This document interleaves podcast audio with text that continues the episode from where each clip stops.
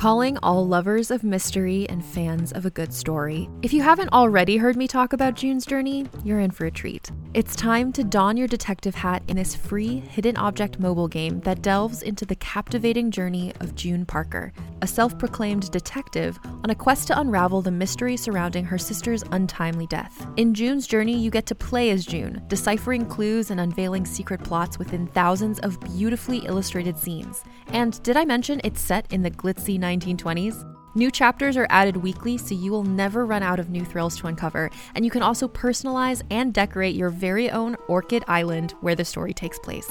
How sharp are your detective skills? Find out when you download June's Journey on your Android or iOS device, or play online via Facebook Games. Your detective journey awaits. Hey there, it's Rachel Ballinger, and I am thrilled to invite you to Rachel Uncensored, my podcast where I get real with my friends and celebrity guests, where we talk about all sorts of topics. From personal stories to hot button issues, we cover it all. New episodes drop every Wednesday, so make sure you tune in on Apple Podcasts, Spotify, or wherever you listen to podcasts. Trust me, you won't want to miss out on the fun and candid conversations we have here on Rachel Uncensored. Hi, I'm Keegan. And I'm Madigan. And you're listening to Your Angry Neighborhood Feminist. This is a podcast where we explore the world through our own personal feminist perspectives. Alrighty, righty, Madigan. How are you doing today? I'm doing pretty good, Keegan. How are you doing? I am doing pretty good. You know, yesterday, so we are recording on Sunday, and yesterday, of course, uh, everyone will know that Joe Biden was announced as the president elect of the United States. What, what? Very exciting.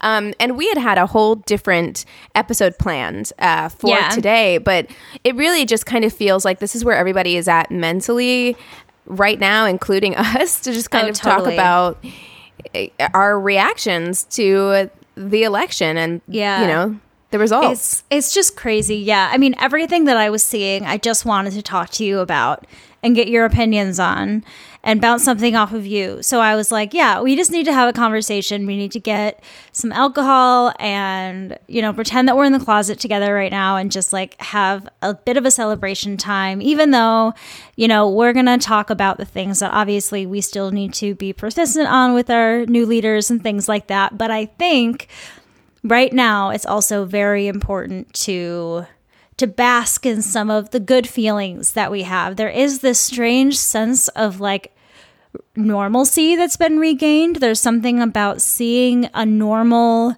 uh you know speech from joe biden accepting you know the presidency and things yeah, like that. Yeah, what was it that Van Jones said? He said like normal is the new thrilling, like boring Yes. is the new thrilling, and I'm that's like, yeah, exactly it's true. It's just like we've, I think we've all been collectively holding our breath in some form or fashion for the last four years and just Yeah. so shrouded in like embarrassment, um, just not knowing what next was going to come out of Trump's mouth uh, on the like international stage. And so while I don't think necessarily that Joe Biden is this great speaker the way that maybe Obama was, it was just nice to hear somebody speak eloquently, articulately in full sentences. right and, and in a way slinging insults, you know? Exactly. And in a way that was like unifying and not diversifying. And, you know, it was really, really, it was nice to hear. And, and I didn't feel like, you know, I was watching, I think I was watching CNN. Yeah, I watched CNN uh, during his whole speech and everything. And they, they say, they're like, no, he's not a great like speaker or anything like that. It's just that we are so used to hearing this bullshit. But they also said something else that I really loved and I've been like kind of replaying in my head. They're like, we no longer have to listen to him really. Like he's going to be everywhere and he's got this big base. So things are different. So I didn't Trump, completely mean, agree. yeah. Trump, yeah, sorry. So I don't completely agree with what this guy on CNN said because Trump's base is so large and things like that. But at the same time, I'm like, this guy's not going to be president for that much longer. Like, but I don't have to listen to you anymore. Right. You know, the power has been sucked out of it, right? Like, so Trump supporters, they're not going anywhere. Trump, I don't think, is really going anywhere as far as like he's going to try and hold on to his base and whatever kind of power and control he can. I know. I'm just wondering, like, what kind of because he's he's not going to be doing rallies anymore or anything like that. he might. What for? What might- could he run for another For office himself. or? No, for himself. Oh, just as like Because he- celebratory rallies. That's all it ever was anyway. It was all just Trump cult, you know, and I've even seen on Twitter, kind of just like scrolling through Twitter, people who now, I guess because Fox News, you know, they were one of the first to say he won Arizona, um, a- that Biden won Arizona, rather. And, you know, they called the election as well for Biden. And so a lot of people on Twitter, a lot of Trumpers on Twitter are upset about Oh, yeah. that. We can't trust Fox News anymore. And so they're all like, can't wait for Trump TV, which I know was something that had been um, kind of something that people had been whispering about that Yeah. he might try and do at the end of his presidency is continue his quote media empire and That- start his own news station. That makes sense. It's gonna kind of be like a. It sounds like a glorified YouTube channel. You know, where it's I just going to be him going yes. off on his like conspiracy rants and things like that. I was talking to Max this morning, and I compare Trump supporters very much to like brainwashing victims uh, in a lot of ways. And Well, it's a cult for sure. It is. It's cult mentality. It really, really is. It is. is, and I've been learning more and more and more about uh, cults recently, and kind of like deprogramming and what that means and all that kind of stuff. And so, of course, I've been like filling Max in on everything that I'm like reading and fascinated by. And this morning, he's like, "So we just need to be like." Maybe a little patient and let them just like reprogram a bit. Like maybe if they start see, I was like, maybe if they start seeing like normalcy for a little bit, it will at least pull in not like the Trump supporters, but at least like the ones that were worried about like, you know, Biden being a socialist or, you know, Yes. the ones that are more like they voted for Trump because like they wanted a Republican as president and wanted those policies and, Oh, and I think Court. we're going to get those people very quickly. I Yeah. don't think that that's going to take too long. It's going to well, be. I think a lot of our family members are probably a lot like that. Where uh, now that that's over, do you feel like your family is going to kind of start to move I on mean, from that? I think that they will. Um, I do think that there are members of my family who are uh, Trumpers, like not just Republicans, who are Trumpers, who are Okay. fans of his. Um, and I think that those people are going to be harder to get back because you know it's not a, it's not about party it's not Yeah. really about beliefs it's about this person which is what makes it so cult like you know Right. um so we'll see as far as like what happens there but what i feel though is that with this loss a lot of the power is sucked out right whereas like you had these people who felt very emboldened in their beliefs Well, they were being um, validated because it was the president. it was the president, Right. right. So they're in control, or they think they are, of this country because the president is on their side and backing all of their beliefs. Um, now that that aspect isn't there anymore, I think that there will be people who still cling, but I think that there will be people who at least become far less loud, Right. Um, and kind of fade. Well, yeah, and I hope that seeing a comparison between, you know, a president who is saying, you know, non racially violent things and not derogatory things and bigoted things, and then seeing Trump continuing to do that on like a lesser stage and on like a little channel or something. I don't know. I can see even some, you know, just uninformed Trump supporters kind of realizing, like, oh, maybe I don't want to, you know, Right, follow the this guy will be anymore. broken a little Yes, bit, I think. exactly. That's exactly I exactly do. what- perfectly put. Now, I mean, we'll see what happens as far as like.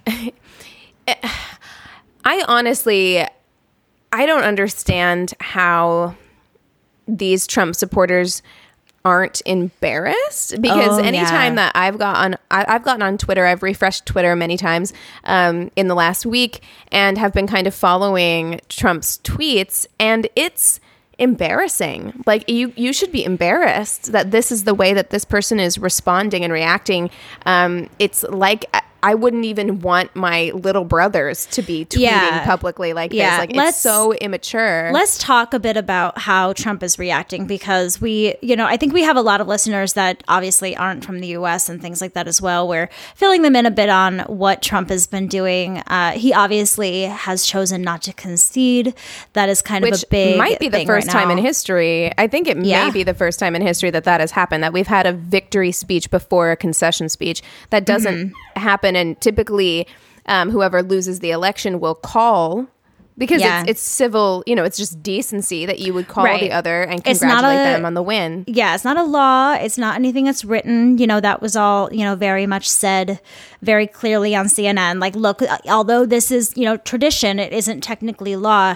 And the thing that was bothering me the most is, you know, on their little panel of CNN people, it was when Anderson Cooper was on and a few others. And there, I can't remember the guy who was the like Republican Rick. Santorum. Rick, Santorum. Fucking Santorum. He, yeah. he would say things sometimes that I, you know, I, I can't say I liked because they were very, very moderate. I had to kind of like give it to him, you know, but at the same time, he just enraged me with everything that he said. And he used the same uh, excuse that everybody has always used for Trump. And it's like, well, that's just, that's just him. That's just his way. That's the way that he does Hey, things. but just because someone behaves a way, that doesn't mean that it's the right way to behave or that it's okay. Like, would we tell a child, like, do we re- respond to children that way when they act out or they behave badly? Do we just say, oh, well, that's just how little Johnny is? It's like, no. Well, like, that's we- probably how Trump was raised, and his administration is like his parents that just let him get away with everything. You know? You know, I, what I thought was funny, and I pointed out last night um, to Anthony, I was like, man, when you look at his Twitter, it really looks like he tweets like a bunch all at once, and then hours and hours and hours go by, and then he'll shoot off another couple tweets, and then hours and hours and hours. And it makes me think, like, is he just getting his hand like getting his hands on his phone and then tweeting as much as possible and then someone realizes he's tweeting and they take his phone away and then he gets it back you know oh, I have a very different image of what happens. I, especially the last few days with how long this has gone and how it's been kind of like this endurance thing, like an endurance test a bit for everybody, uh, especially the candidates, everybody on their campaigns, and of course, all of the news anchors that we grew to know and love so much. But um, he, the image that I have in my head is that like he does a bunch of blow, and I'm not trying to start shit. I'm not trying to say anything, but in my head, I, it just I've heard it's Adderall. Actually, that's Adderall. Been the, that's There you been the go. thing that's been going around. They said again- someone came out who was on The Apprentice and said that he does a shit ton of Adderall, That which would I make- can buy. so much sense to me. So, like I said, I'm not trying to start shit, but in my head, this is just what I imagine. Is he's like in somewhere where he's got like may- not maybe a bed, but like somewhere where he could totally nap on, and then he like does a line of whatever he does, goes on like a Twitter rampage, and then just like passes the fuck out, gets up, does another line. Like I just think it's he does this such like highs and lows you know what i mean which almost makes me think that you're in this like manic neurotic state for some reason or maybe it's like the meds he's getting right now from covid and everything like what kind of steroids are they even giving him I mean, it could be. I don't know if he's still on steroids for COVID, but I mean, it it could be. I don't know, but it he is could have the same doctor as jfk You could be. um, but it, he's, un- I mean, it's unhinged and it's embarrassing. And I don't understand how you can see that and be like, this is my candidate. This is the person I'm going to back. Even Yeah. if you believe that there was fraud involved and you believe that Trump is justified in pointing that out, the way that he is doing it is is so appalling. Like Yeah. I, I feel like uh, if that was someone I voted for, I would be like, look, there's a better way to talk about this, speak on this, bring attention to this, than Exactly. just fucking yelling and lying. well, you know? right and even the way that he's uh, written everything out I, I i don't know if it was like a deposition or what it was but i saw something that he had written out talking about like the states that he wanted to sue and it was written in a way that was like i'm gonna sue all of them and i was like wait what it was mean- like i'm going to sue all the states From what I saw, it was like basically he wants to sue all the ones he lost in. right but I'm like, that's not that isn't that's not how any of this works, my guy. Like what? I Right. I can see what was it? What, Georgia was still the one that was the closest, right? Where it was maybe like two thousand. I believe so, difference or something like Yeah. that. You know that I can understand if you wanted to go through the legal process of having a recount and all that kind of stuff. I completely understand. But his reasoning for recounts is so heavily based in this idea that mail-in ballots were not real ballots and aren't real votes and that like there's been all of these crazy conspiracy theories of things that the Dems are doing to like create more votes or what they're doing on the mail-in inside. ballots have always existed absentee ballots have always existed in every election. They have existed. This isn't something that's new. And also, something that I don't hear a lot of Republicans pointing out or talking about is that, you know, you want to question all of these mail in ballots, but none of you guys are talking about. Th those same ballots have things down the ballot, right? They've got measures, they've got, you know, senators. You're voting for things that aren't just the presidency. Exactly. So what are we doing about all of that? We're throwing all of that out the window too? we would have just been really, really bad at our jobs. That's essentially what they're getting at is like, y'all tried to hack us. You thought you were smart, but you did a really bad job. if we were going to rig this election, we would have rigged it better. Like, there's We no way we would have good. made it this close. Like, why would Yeah. we have made it this close? Why would we have thrown away Senate seats? Why would we, like, that doesn't make any fucking sense. Yeah, Like, we would have made Biden win big. There would have been something. You know. It know, would have been a landslide, and we would have taken, we would have been flipping the Senate left and right. Like, it doesn't. I mean, trust me, that's what we wanted. That's what we absolutely wanted. So, and yes, we're upset about that. And I don't think that people, you know, obviously people are celebrating in the street, so they're not seeing that. But yes, we're very aware that that's going to be a struggle. But the Republicans, I think, don't realize that we see that.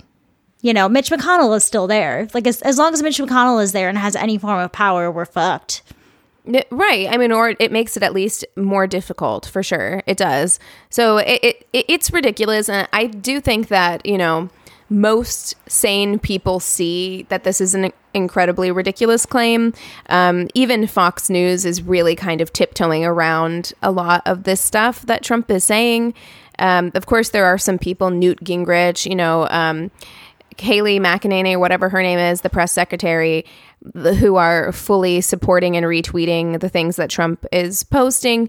Um, but I think in general, a lot of people can see that this is just, it's just a sore loser. We're just watching someone completely blow up because their ego got bruised. Yes. If I am going to quote the guy uh, after Biden's speech when he was talking about Trump being a sore loser, he compared him to a seven year old losing an ice skating competition. And I took great offense to I know, I was like, fucking rude. I've been a seven year old that lost an ice skating competition. And when you're seven, that fucking hurts. But at the same time, he is a what, 74 year old man? Right, but he has the like Yeah. mental capacity. That's exactly like, what it is. seven-year-old. It really- Exactly what it is. It really It's is. the It's- same thing. I mean, and we knew we knew that this was what was going to happen. I mean, we talked about it. He said as much that he Yeah. was not going to agree to accept the results of the election, uh, and that he Well- wasn't going to agree to a peaceful transition of power, and that is Exactly. scary.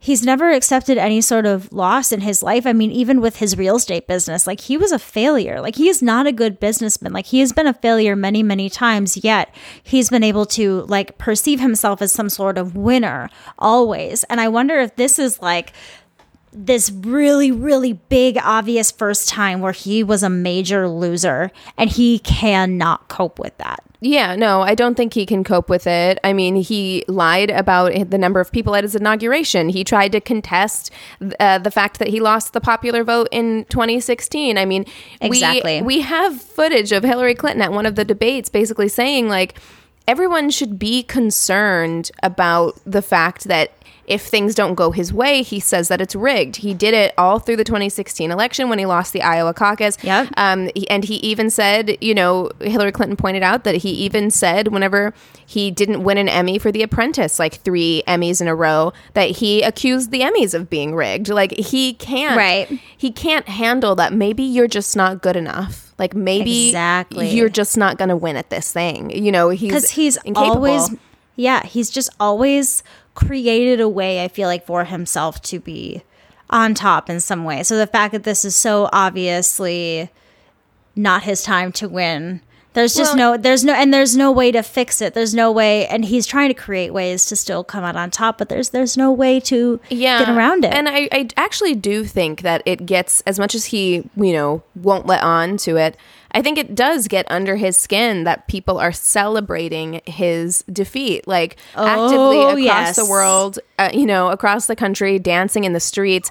You know, I think that it's very I think it bothers him that he's not liked, you know, which is why he likes to host rallies that are basically they're not. He, he never stopped hosting rallies, even whenever he Yeah. wasn't campaigning. You know what I mean? It's just, self celebratory. he needed people to stroke his ego at all times, you know, and this being kind of on this grand stage, not only have you lost, but people are rejoicing that you have lost. Um, Yes. and I don't Let's think talk- he can handle that.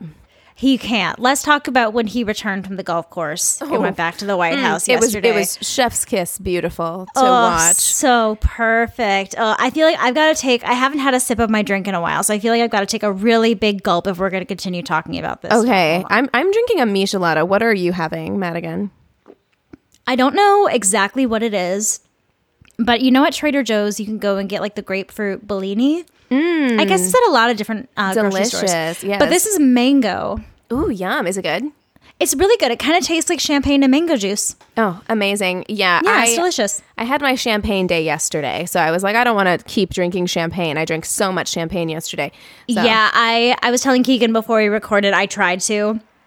I had maybe half a glass of champagne, and usually like champagne drunk for me is my best drunk. Like Oh, you love will love me drunk on champagne. I am a great time, but I drank half a glass. And I was just like, I don't like this. Like, I feel too drunk already. I just felt really weird. So I was like, I don't think I can do this. So instead of the champagne from yesterday, I'm drinking this. And then maybe I'll, I'm to have to drink it because I don't want it to go bad. So Oh, a hundred percent. It's your duty do to do so. Yes. Maybe I'll get some orange juice to at least like cut it a little Yes, bit. I'm such a baby. I don't drink anymore really, so I'm such a baby when I do it. I'm still a pro. But anyway, um, Oh gosh. Wait, you turned 30 in March, right? yes, ma'am. And you're still uh, how are your hangovers like your days after? Uh, it really depends. Like this morning, I was fine. And I drank pretty steadily yesterday, and this morning I was okay. But I've definitely I have to be careful about what I'm drinking, and I do have to give myself water breaks. Now, you know, I can't just like slam, slam, slam. I'm like between like every like two drinks or so, I'm like drink a glass of water. Yeah. And um, if I'm drinking wine all night, I will get a hangover the next day, A hundred percent. Yes. Yeah, I just ask because Max turned 30 last year. He's going to be turning 31 in 10 days.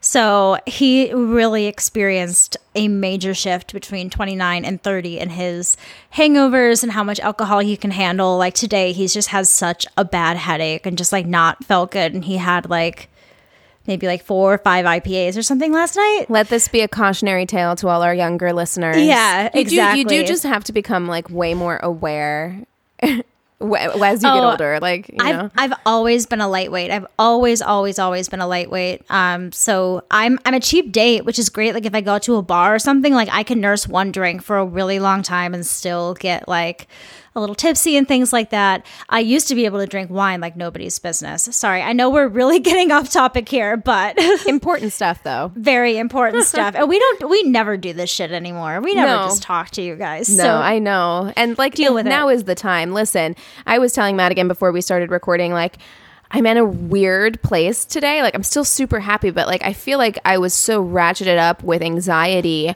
for the last week. And then, you know, I was like anxious, anxious, anxious. Ultimate high yesterday where like my face hurt because like I couldn't stop smiling and I was just Yeah. like literally jazzed and like electrified. And Yeah. now I'm I'm kind of like slowly coming back down to earth and it's like a Right. really weird space to be in. Yeah, I've had a really, uh, just to be real, I've had a really, really strange weekend. As when I found out that Joe Biden was the president elect, I was on the phone with my mom. My mom's not doing great right now. She hasn't had her test results back, but the woman she was staying with has COVID. Multiple other family members of mine have tested positive that she had interacted with last week, and she is not feeling very good. So I've been calling her excessively, mm-hmm. probably to the point of annoyance, but just to make sure she's taking her temperature and on top of everything, you know, being the only daughter and her being the only parent of mine, kind of, you know, being very, you know, obsessive over making sure she's taking care of Right. herself and all that kind of stuff. So I was on the phone with her when we found out and we were really excited. And so I, you know, yesterday was weird for me because I went through moments of being stupid happy and like talking a lot and like wanting to dance and like, you know, drinking my champagne and being great.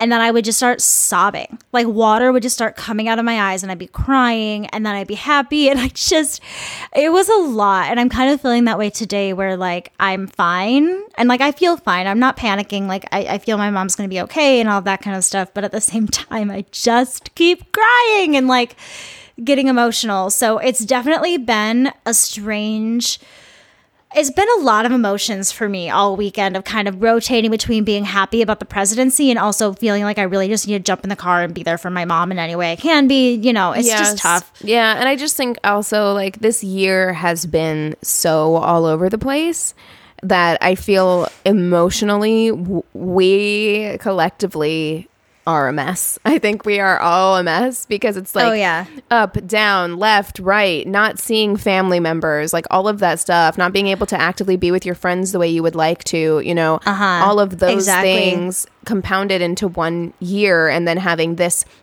really big, you know, potentially great thing happen. Um, it's a lot for us to take, I think, yeah. mentally and emotionally. Yeah, it's and, difficult. And- for me, it's, you know, I just, I'm kind of in a transitional phase with, you know, my job and, uh, you know, there's other things, you know, obviously there was things going on with my mom and, uh, you know, different stressors and things like that. So for me, it just feels like there's always some new thing that I have to like deal with that's going to stress me out. So it was really nice that there at least was that one thing that I get to hold on to where I'm like, okay, this is going to help make me feel better in the long run. This is something, at least for right now, that I can be happy about and find some peace in and forget about everything else a little bit because I know and I can just feel the happiness from everybody else. Yes, you know what I mean? Yes. Everybody's so happy. Mm-hmm. And so, okay, let's talk a little bit about that. Let's talk about um, kind of the celebrations that went on yesterday here where I live, and not to give too much away about my location, um, but I do live near Ventura Boulevard, and Ventura Boulevard was going crazy right after yeah. we found out. It was just, I could hear it from my apartment, just like honking and yelling, and people being just so excited. And then, yeah, the traffic sucked. I wish I would have known because I took the very wrong way to a place where like nobody knows LA geography. So I'm not going to explain the way that I went, but essentially I ended up on Ventura Boulevard for a very long time and I was in like stop and go traffic mm-hmm. and it mm-hmm. wasn't until I got to one intersection and saw like all these flags and signs and yep. people in the streets and then I was like, oh, "Okay, now I'm less angry that I'm stuck Yes, and like, and speaking of that as well, like if you were in again talking about like Los Angeles, if you were in the WeHo area, the West Hollywood area, I mean full full streets and and in Hollywood as well, like full streets were basically like yeah inaccessible because people had pretty much parked their cars. There were like block parties. You know, most people were Everywhere. masked up, and a lot of times people were staying in their cars, just kind of hanging out of their windows. Um, yeah. But there was this just impromptu party, like block party that went on, and that it almost kind of seemed like a second. It was like a second smaller Pride parade in WeHo a little bit. Yeah, I mean, you know, and that went on everywhere. It happened in New York. It happened in mm-hmm. Philadelphia. It happened in DC. It happened in London. It happened in Paris, France. I know it's nuts. My friend actually lives in Wilmington. My my friend and his fiance, and so that was really we got pictures of them with you know selfies with their Biden Harris masks on, being in Wilmington waiting for Biden to speak and things like that. Mm-hmm. And that was really cool. And, you know, I have a lot of friends from Minnesota on Instagram. So I saw a lot of Minnesota celebrations and people being really happy, and especially seeing uh, different minority groups, especially being really happy. You know, a lot of my friends that are in the LGBTQ community coming out with their flags and their rainbow pride parades and everything like that. And then um, a lot of my black friends coming out with Black Lives Matter and different yeah. things like that. So kind of everybody's like thing that meant the most to them, I feel like was really represented yesterday. And the other thing that I I, I don't want to forget to mention because I loved this so much were the children involved. Yeah. I loved just to start it off, I loved that video of Kamala with her, I believe it's like her great niece, which is crazy to me, who's like sitting on her lap. And the niece says something about wanting to be president. And Kamala says, you know, you got to wait till you're 35. And then the niece says, I'm going to be a president astronaut. I know. Oh my god! And seeing them on stage, I that was something that was really that really hit me pretty hard I didn't really cry. Like when I heard the news, I was just so excited and happy, and I didn't oh cry. God, I cried. and I still haven't cried like in a serious way. But whenever I was watching, You're a robot. I know there's something wrong with me. But when I was watching um, Kamala give her speech yesterday and Biden give his speech, you know, of course, Kamala's speech did get me a little misty eyed talking about, you know, Oh, being yeah. a, a woman and a brown woman and a black woman having done this thing.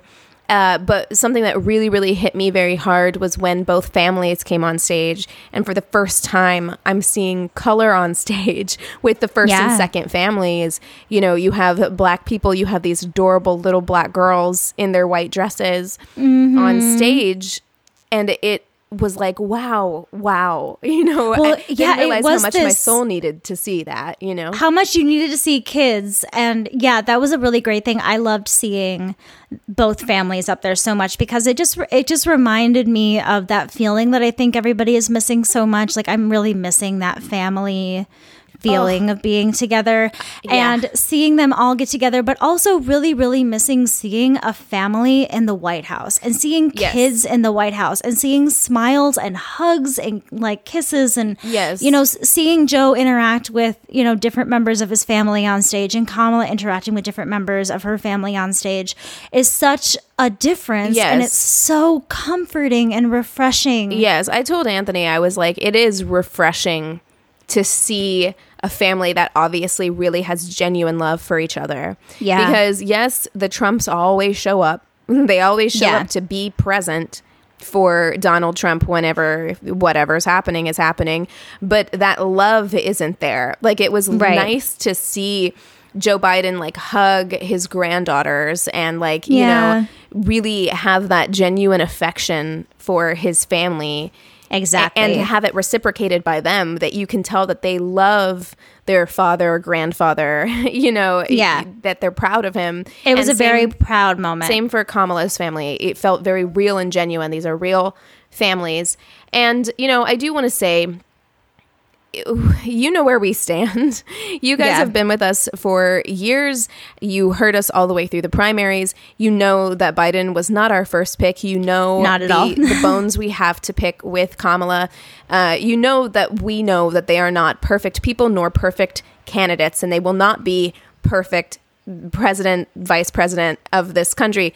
We know Yeah. all of that. Um, we have issues, and we are going to need to hold their feet to the fire about some things. However, yesterday I just needed to be happy and I just Of needed course. to feel the relief. Um, Yeah. Of course, there's more work to be done, but I think it's very There important is. that we allow ourselves moments of joy where we can find them. Uh, Yes. And to not beat ourselves up about simply just feeling relief or joy or happiness. Yeah, you know, and Biden's really big thing that he shared throughout the, you know, almost five full days of, you know, election coverage was all about unity and saying that, you know, he wasn't just going to be a president for those who voted for him. He's going to be a president for all Americans and for us to start seeing each other as fellow Americans rather than seeing each other as being on one side or the other. And I think that that is such an inspiring thing that we need to hear. Where at the same time, I gotta say, there's worry in my head because he is so moderate that you know he's he's talking about compromise. He's talking about all of this stuff where i think so many people because especially because they see a democratic president and because they see kamala harris as the vice president they automatically may assume that that means that all of the things that they're going after all of their causes are finally going to be heard and it's all going to be fixed where that's just not the case because joe biden works incredibly well with Republicans, and that's probably part of the reason why he was. I'm going to say it. I think he was the best candidate for now for the for this election I this think year. for getting a priority number one was getting Trump out of there, right? And Yeah, so like, exactly. that's where we needed to be. However, I think there are still things that we have to be uncompromising about. Like I- exactly. I, appreciate He's not the president we need in that respect, as far as like who's gonna fix everything. He's the president we needed in like. For I think of him almost as like a, a, a transitional president because he's old as fuck. You guys, I really don't think he's gonna go another two four terms. years. Yeah, I don't like. I don't think so either. That would be bonkers crazy pants to me if that happens. So to me it's like okay, we've got someone and Keegan you you quoted that really funny meme that meme before you left I think where it's like it's it's not a marriage. You know, we're just we're trying to get to a better place. We're not Well, marrying this person forever. Was we needed to put the fire out. We needed Uh-huh. to put the immediate fire out, which was Trump. Yeah. So we needed to do what we needed to do to put that fire out. However, I, I do think that it's going to be important for all of us to, first of all, don't get complacent, don't get lazy, don't think that just because Trump isn't in office that you can just kick back, relax, and never think about politics again. That's not how this is going to work. We uh-huh. can't we can't do that. But also, I do think that it is important for us all to hold Joe Biden and Kamala Harris to a higher standard and to never let them forget that they are in office because of Black Lives Matter. That's They why are. they're in office because of these marginalized communities who were the most threatened Yep. by the Trump administration who came together and said not another 4 years we're Yeah. not doing this And I've so gotta say- they work for us and they need to do what we need them to do because they're there because of us period 100%. And I do appreciate the fact that both Kamala and Joe Biden said uh, a thank you to, you know, specific, you know, minority groups and things Yes, like that. Point, you know, calling them out by name and giving, you know, although, you know, obviously there was more to the speech, but still giving the platform and the recognition where the recognition was due. Like, especially, you know, Georgia was so tight without the black people of Georgia, he wouldn't have won. You know what I mean? I There's so many places that he won because of the black community, and I'm Yeah, glad that he at least acknowledged that. to recognize that in these states that we keep talking about and being like, yes, yes, Pennsylvania, Georgia, Michigan, we can say Pennsylvania, Georgia, and Michigan, but what we mean is Philadelphia, Atlanta, and Uh-huh. Detroit. Which are black ass cities. Yep. Um, and, you know, the fact of the matter is, uh, the majority or a large number of Democratic um, can or Democratic voters registered to vote during the Black Lives Matter uprisings this summer um, in in July and August, June, July, August. Yeah. So it, they are directly like directly linked to this victory. Um, and not just them of course. I'm not just speaking about you know black lives matter or black people although you know i, I stand by that it's a large reason why. Of course. But all of these marginalized groups right? The, the trans community the lgbtq community in general and it's because marginalized people are the ones who are most at risk. And so they're they're And the most sick of- motivated. and we're sick of your shit. You know, Right, I was so- so impressed with everybody that I saw on Instagram who would like, you know, record themselves calling different Democrats and asking them to remember to vote and things like that. And seeing moms and daughters doing it and families doing it and getting together and sending letters and postcards reminding people to vote. And seeing the level of activism that's changed within not only the last four years, but particularly this election year within the last eight months. You know, I feel like there's been this rise of activism. And I think for some people, like, I think I kind of said the same thing in the mini episode where I feel like for some people, they latch onto that and they find a calling in that and they're going to continue it. Where for some people, it's like, you know what, the big fire's out. I need to step back and take a bit of a break. And they'll come back when the big fires are back. You know what I mean? Ta- taking a break is fine, but you have to come back. You you can't. You know you you you need rest. Everybody need needs you. rest, um, and you need to take joy and, rest where you can find it. However, you really really can't allow yourself to become comfortable just because the immediate fire is out. That is my fear. I want to make sure that people remain um, alert and vigilant throughout this.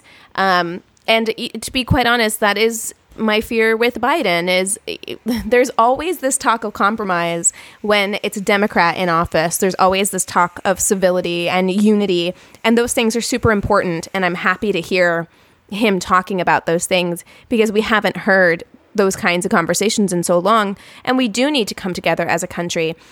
However, we cannot compromise on human rights. We just can't do it. You know, if you want to make concessions in other places, um, then I'll hear I'll, I'll hear you out.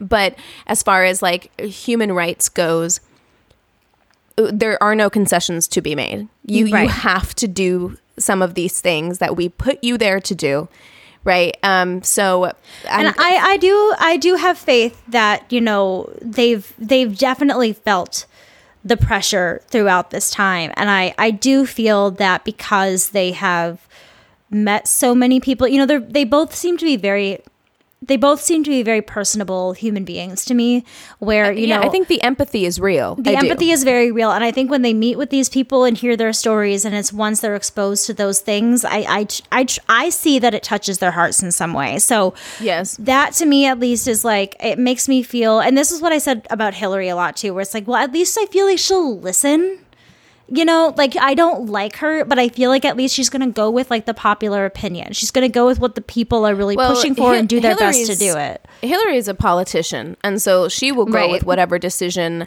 Um, I mean, and this sounds callous, but I believe that Hillary will go with whatever decision benefits her. Really, kind Yeah, of like, yeah, yeah, yeah. Um, and if that benefits the rest of us, you know, great. But I do feel like I do feel genuine empathy from from Biden and from Kamala, and I do think that you know we covered both of them and their histories in an episode and i do think that yeah Kamala we, in a- we didn't go easy on them either no, we didn't. And but the conclusion that I came to, and I think I said it in that episode, is like I think that Kamala has been waiting for an opportunity like this. I think she felt compelled to do things in the past um, that now she's going to have a lot more control over. And I, I do have faith that she will want to do something about all of this stuff. And I you know, well. at the end of the day, the vice president actually doesn't have that much power. It's not- But what yeah. she does have is the ear of Joe Biden, and she is, let's be honest, the brains of this operation. Yes. so Yes, um, yes, yes. well, and I, I feel I really love the way that they have seemed very united as well. I, I get good vibes from Joe as far as like keeping Kamala in tune with what's going on. You know, I hope that they continue to work together because they really are quite powerful together. I believe. Absolutely. And it's very clear that he knows how important she is because it's not typical to have the vice president give a speech the way that Kamala gave a speech um, on inauguration night. It's not Yeah. typical to have her as involved as she has been. But I think that he recognizes how important she is, how smart she is, how uh, like it, she is going to be so vital to his presidency. And I Uh-huh. think that he recognizes that and I think that she really recognizes how important she is as not only a woman but a black and south asian woman i Oh, think yeah. she does take that charge seriously She does. and i don't think she wants to tarnish her legacy by not doing anything oh, about Oh, these issues you know They've both got a lot of weight on their shoulders because of the way that we've been talking them up for so Mm-hmm. long, trying to get everybody to vote for them. There is a lot of weight on their shoulders in so many ways to clean up this country, and it's not going to happen fast. It's not going to happen easily. We got to get them time and be patient with them. If we learned anything from this election day that lasted five days long, is that we need to be patient in everything. Um, so, you know, knowing that one f- one term, one presidency may not fix everything that Trump has fucked up anyways. It it will not. yeah, is Yeah. good to remember as well. Um, but I do believe that we at least have two honest, decent people in the White House who are going we have to be two people who give a shit, which I think is kind of like the most important thing. They give a shit. Exactly. Like he's already said, we're going to rejoin the World Health Organization. We're going to rejoin, um, you know, the Paris climate. You know, we're gonna we're gonna do all of these things, which are the shit that- massively important. No, but that we should have never lost to begin with. These Exactly. things that are just important to us as Americans that we those are the first and foremost the things that we need to get back to. Um, Yes. I really want to talk with to you about Trump of the Four Seasons a little bit because that's Oh kind of what God. everybody is talking about this morning. We're recording on well, I guess it's not morning anymore. It's afternoon, Sunday afternoon. But I, you know, I heard about this a bit yesterday. I was kind of in and out of the news and things like that uh, toward the end of the day. So I I really looked into it more this morning, and I gotta say it's it's one of the funniest things I've ever seen in my life. Next to Trump driving back in his motorcade from the golf course yesterday, seeing everybody with the sign saying you're fired and things like that. But this took the cake for me. Um, yesterday at 11 a.m., he called for a lawyer's press conference at Four Seasons Philadelphia at 11 a.m. And so apparently, all of these journalists and reporters showed up at the Four Seasons Hotel in Philadelphia and was like, What the fuck? And they were like, Oh, no, sorry. It's uh, Four Seasons. Oh, what was it? It's like industrial something. What was Yes. Yeah, they totally fucked up basically. The Trump campaign, they were supposed to call the Four Seasons Hotel? Yeah. to to do this press conference or whatever it was. And whoever was in charge of it did not call the Four Seasons Hotel. They called like yeah, this The industrial Four Seasons landscaping in Philadelphia. Yes. Total Yes. landscaping. so ridiculous. I mean, and like that's the thing is like it it. feels like a Curb Your Enthusiasm episode. Like It it's so does. fucking Well, somebody ridiculous tweeted. embarrassing. Somebody tweeted Veep couldn't have thought of this. Exactly. And that's so true. Like this was the the images of Rudy Giuliani and the videos of him walking up to this like it looks like they're in like my storage unit like when you drive in and you have to go through all the different lockers and stuff. He mm-hmm. looks like he's standing like in my storage unit area. It's it's it's so embarrassing. Like that's the thing. I'm just like God. Like fuck you guys. Like does it ever just feel like that's what I think when I think about Trump supporters. I'm like just the sheer embarrassment would make me leave that party because I'm just like God. Like is this who you really want to be associated with? Like oh Yeah. my God. yeah, seeing that and seeing and Rudy Giuliani. I mean, like, A mess, is that, that man. really? Uh, the whole image was just too perfect because everything was just the dumpster fire that he is. But it's like, do you really want this dude representing who you are either? Like, it's Yes. I, I'm hoping that as you know, I'm, I'm hoping that the brainwashing starts to be reversed a bit and people start to see these normal, uh, well-behaved adults in office and start to see the chaos that is the Trump administration. I did find it very funny. I don't know what happened with this because I haven't heard anything about it on the news, but I saw that Jared Kushner did approach Trump about conceding, and boy, do I wish I could be a fly on the wall for that conversation. Well, it, it wasn't just him. Melania reportedly also like a bunch of people were like, "You need to concede. Like Oh, you have see, to stop." I pictured like Jared coming in and being like, um, mm, uh, sir, um, I'm thinking maybe you should like think about conceit. Like, I didn't think of it as being like, dude, you got to do this. I No, pictured but them just being like spineless worms. I mean, I'm sure that they were because I'm sure that they're afraid of him being unhinged because he fucking is unhinged. Mm-hmm. But um, the, I, I know that they are reporting that more than just Jared Kushner, also Melania, also I'm sure Ivanka because she's for better or worse kind of the smartest one there. Um, I'm sure they were all like, look. you have to do this thing, and of course, Yeah. it didn't go over well. I'm sure. Um, No. I'm sure it's been a fucking nightmare to live with that man for the Oh last my 24 hours. You his know, poor, his poor family. They also they need so much therapy. like, can someone get them just like a really they all like need therapy. non-biased therapist to just They're help them fucked out? up, like for real. Oh my god! I, Milan, like, can we start playing some bets on how quickly Melania is going to be out that marriage? Like double Oh, yeah. juices. Oh, you know what I've I mean? been seeing the memes everywhere. It's like how to divorce Orange Man. like, man. It's true. She's gonna be out of that marriage so I fast. think so too. This, Um, I think that she's like hated him more and more and more as the hundred. She hated presidency's gone on. Uh, she, she hated him from day one. Let's be Oh, real. yeah. Like you know, I don't think she got into that marriage because she loved him. Like No. maybe I'm wrong. Could be wrong, but I don't think so. And it's been very apparent, like to me. Um, Yeah, So, but okay, I wanted to touch on this just right before we end the episode. So, I do want to let people know that there are going to be runoff elections in Georgia. So, at this moment, the Democratic Party does not have control of the Senate. Uh, we need at least two more Senate seats. If we do not have control of the Senate, then Joe Biden will be forced to work with like Mitch McConnell in order to get anything done as a president, uh, which will be extremely difficult to do. So there are some runoff elections going on in Georgia. Uh, a runoff election, in case you don't know, is a second election or basically like a rematch election that occurs when neither of the candidates meet the victory threshold. Uh huh. Wow, threshold. That's flesh. gross. It's a flesh hold. Threshold. God, ew. Ew. Oh God. So, in Georgia, um, candidates must receive the majority of the vote in order to win an election.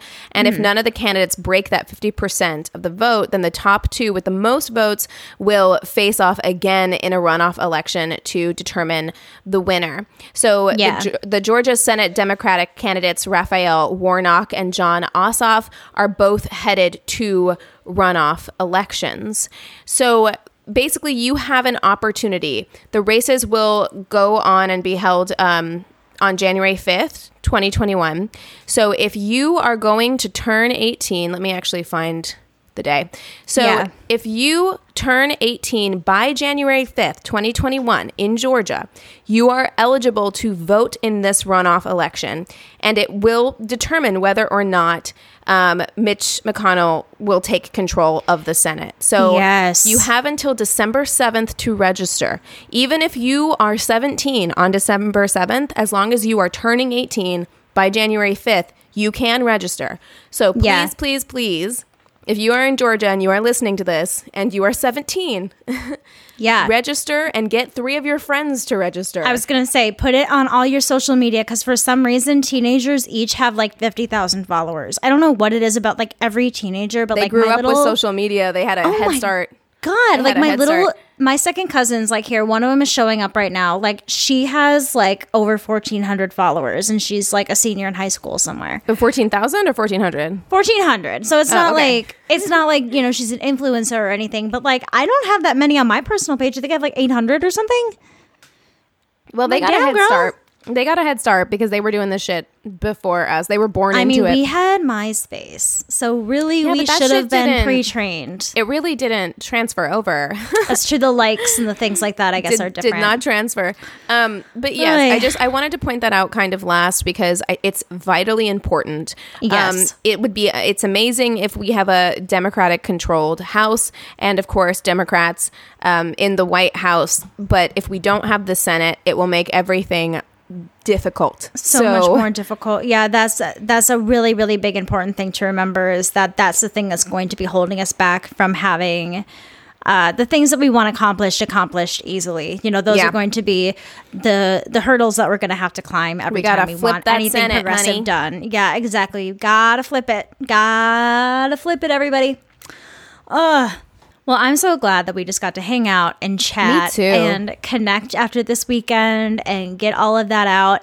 I how do you feel after that many days of news coverage and anxiety and excitement? I mean, I, I touched on it kind of a little bit already. I, I I feel like I'm coming down a little bit. Like I'm in that I'm in a come down right now, uh, which is it's just weird. Like I feel great, of course. I feel Yeah. amazing. I don't feel as amazing as yesterday, but I feel like something happened kind of like uh, physiologically with my body chemistry where I was in such a high state of anxiety for almost a week and then all of a sudden it was like "Ah, high spike of adrenaline and Yes. then now I'm like kind of settling back down to normal but still feeling very good and very hopeful.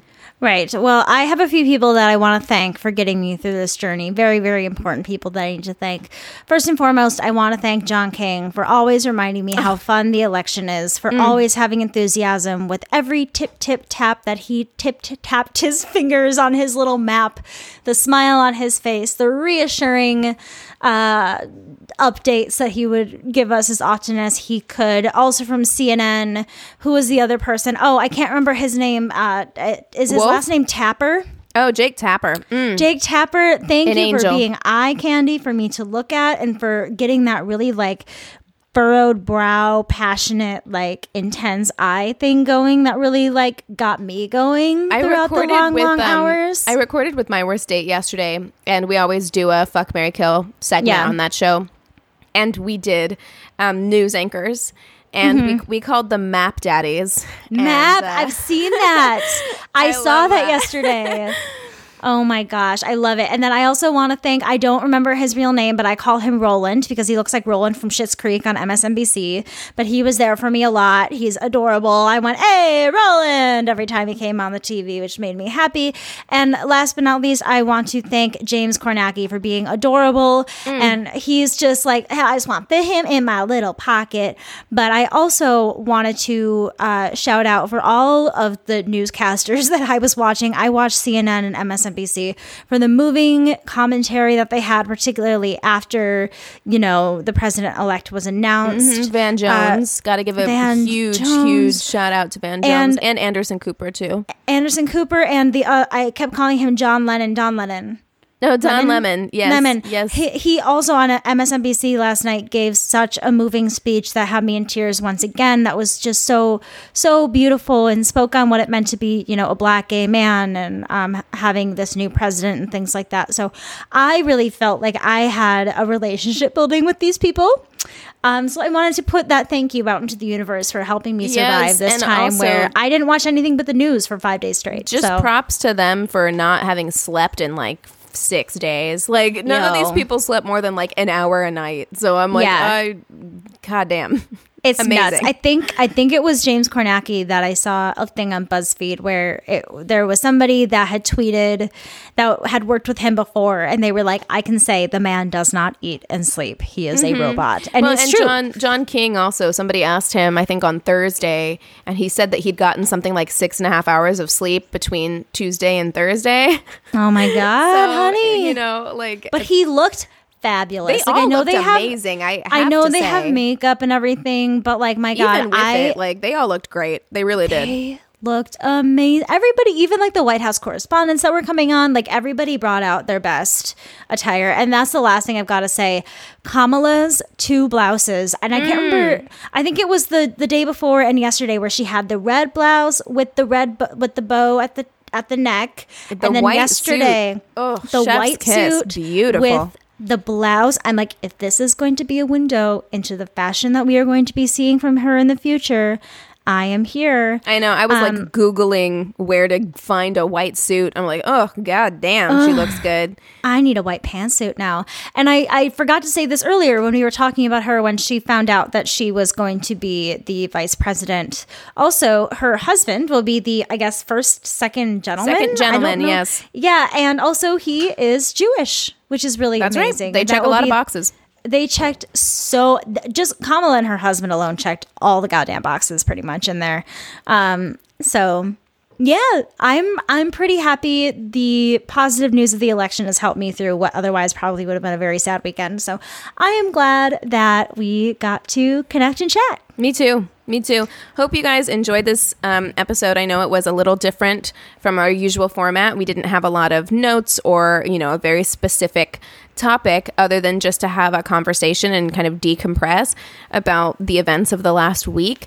Um, it's just where we were at mentally. Yeah. And so I hope you guys enjoyed this. If you have anything that you'd like to add to the conversation, you know, Totally. please do. Let us know how you're feeling. Oh my Uh, gosh, yeah. I want to hear that. If you have like a fun election story, oh, I would love to read it. Totally. I mean, I want to see like, you know, pictures and videos if y'all have like crazy stuff. If you were out in your cities when like shit was going down, like I want to see that stuff because I was just home on my couch. So I love getting things from our listeners on Instagram. So feel free to throw it out there. Feel free to email us. You can email us at neighborhoodfeminist at gmail.com. Catch us on Instagram at angry neighborhood feminist. We have a Twitter that we sometimes use at YANF Podcast. Y A N F. podcast. We have a Facebook business and group page. You can go ahead and review us on the business page and chat with the other listeners on the group page. You can also review us on Apple Podcast. That is the number one way for you to support us, and it makes us so happy. We got two of the sweetest We did. ones, and Keegan sent them to me yesterday when she knew I was feeling really sad, and then I cried again because it was so lovely. They it were was so very, very sweet. So beautiful. So we'll share one of those on Tuesday and then the other on the following Tuesday. And last but not least, if you don't listen to us on Radio Public, go ahead and do that. It is a free way for you to listen and it helps us out just a little bit. All right, that's all we got for you today. With all that being said, we encourage you To rage on. Bye. Hey there, it's Rachel Ballinger, and I am extremely excited to invite you to Rachel Uncensored. It's my podcast where I sit down and get real with my friends and celebrity guests, where we talk about all sorts of topics. And sometimes we might be under the influence when we do so. We cover things from personal stories to hot button issues and it's the only place on the internet you can find an uncensored version of me. It's a side of me that you might not have seen before because it's not the most family or brand friendly. But don't worry, I'm still sort of slightly a decent human being. If you're intrigued, then make sure you check it out. New episodes drop every Wednesday. You can find it on Apple Podcasts, Spotify, or wherever you listen to podcasts. Trust me, you won't want to miss out on the fun and candid conversations we have here on Rachel Uncensored.